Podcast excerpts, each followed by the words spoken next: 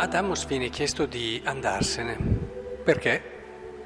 Semplicemente perché diceva la verità. E non sempre la verità fa, la vogliamo ascoltare, la vogliamo vedere.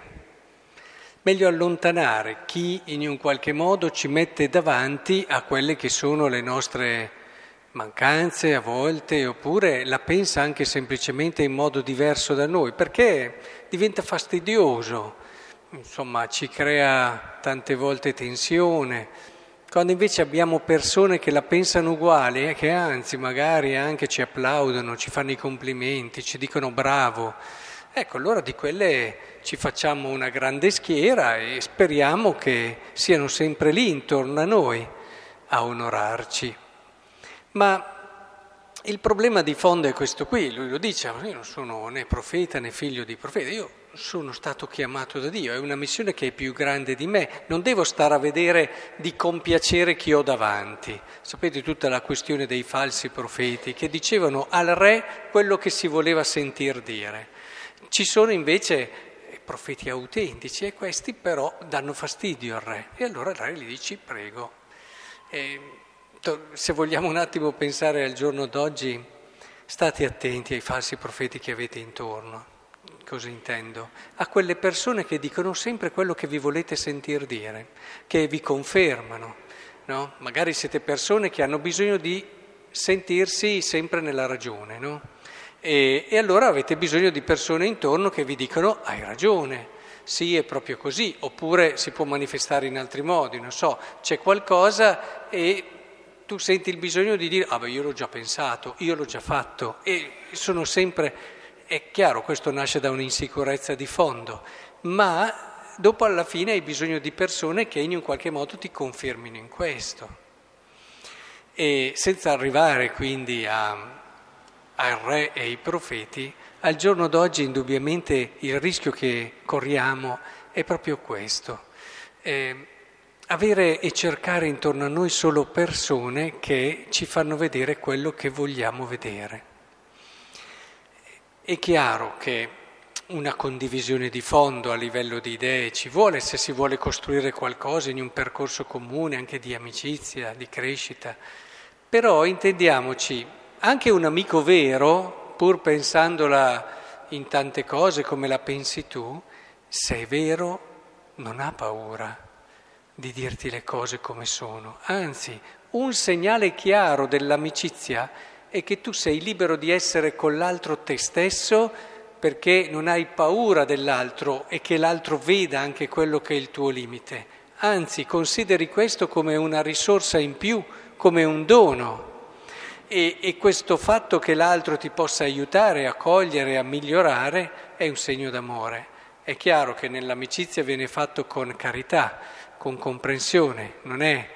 Chi invece è sempre lì pronto a cogliere quello che non fai e vede soprattutto la parte vuota del bicchiere. Anche questa è mancanza di equilibrio e non fa crescere.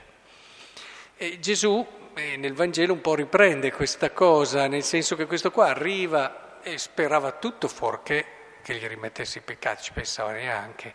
Lui sperava di essere guarito. E Gesù invece lo mette davanti alla sua verità, guarda che devi prima di tutto convertirti e io ti rimetto i peccati. E questa è la cosa più importante. Dopo abbiamo visto che Gesù guarisce per dare una dimostrazione a tutti che lui ha anche il potere di perdonare i peccati, perché c'erano naturalmente le persone che subito vanno a vedere, ma guarda che c'è nella legge quella cosa, invece di rimanere... insomma in ascolto, ma perché dice questo, questa affermazione, cosa vuol dire? No, subito pronti a montar su, no? Sono le persone, no? Fai una cosa subito pronte a montar su ed è un grosso limite questo, secondo me. Bisogna sempre avere il tempo di riflettere, di pensare, prima di intervenire, perché altrimenti rischiamo sempre di rimanere nella nostra logica di idee e non ci usciamo. Vabbè, possiamo pensare che sia la migliore al mondo, però non è così, non lo può essere per nessuno, dal Papa in giù. Di conseguenza è chiaro che avere il tempo sempre anche di riflettere, di ascoltare, quando siamo davanti a qualcuno che è diverso, qualcuno che magari ci provoca, ci mette davanti a delle verità che non vorremmo vedere, sapete, no? Tipica la meccanismi di difesa dell'uomo, si difende subito, reagisce immediatamente, e invece a riflettere che cosa può aiutarmi a capire, a comprendere, a cambiare questa persona o questa situazione. Quindi vedete bene che anche Gesù lì fa questo miracolo, ma lo fa perché poi si arrivi a capire che lui ha potere di perdonare i peccati, cioè si arrivi a capire che la cosa più importante è aprirsi alla sua misericordia e convertirsi. Perché quella è la cosa fondamentale, uno può anche ritornare a camminare, ma noi dobbiamo lasciarci dire, noi dobbiamo chiedere al Signore questa cosa. Dobbiamo chiedere questa cosa. Signore, facci vedere come siamo, facci capire dove dobbiamo cambiare, dove dobbiamo migliorare, perché su questo ci sono alcune cose che non vogliamo vedere, non abbiamo la forza di vedere a volte.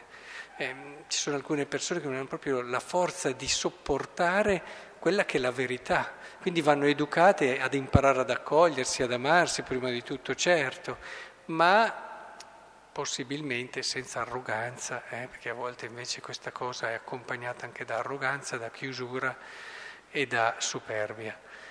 Quindi che il Signore ci aiuti in questo. Non mettiamo fuori dalla porta i nostri profeti quando sono veri, e stiamo attenti ai profeti falsi. Allora forse nel nostro cammino riusciremo ogni giorno a mettere un mattone in più, perché alla fine della vita è questo quello che conta.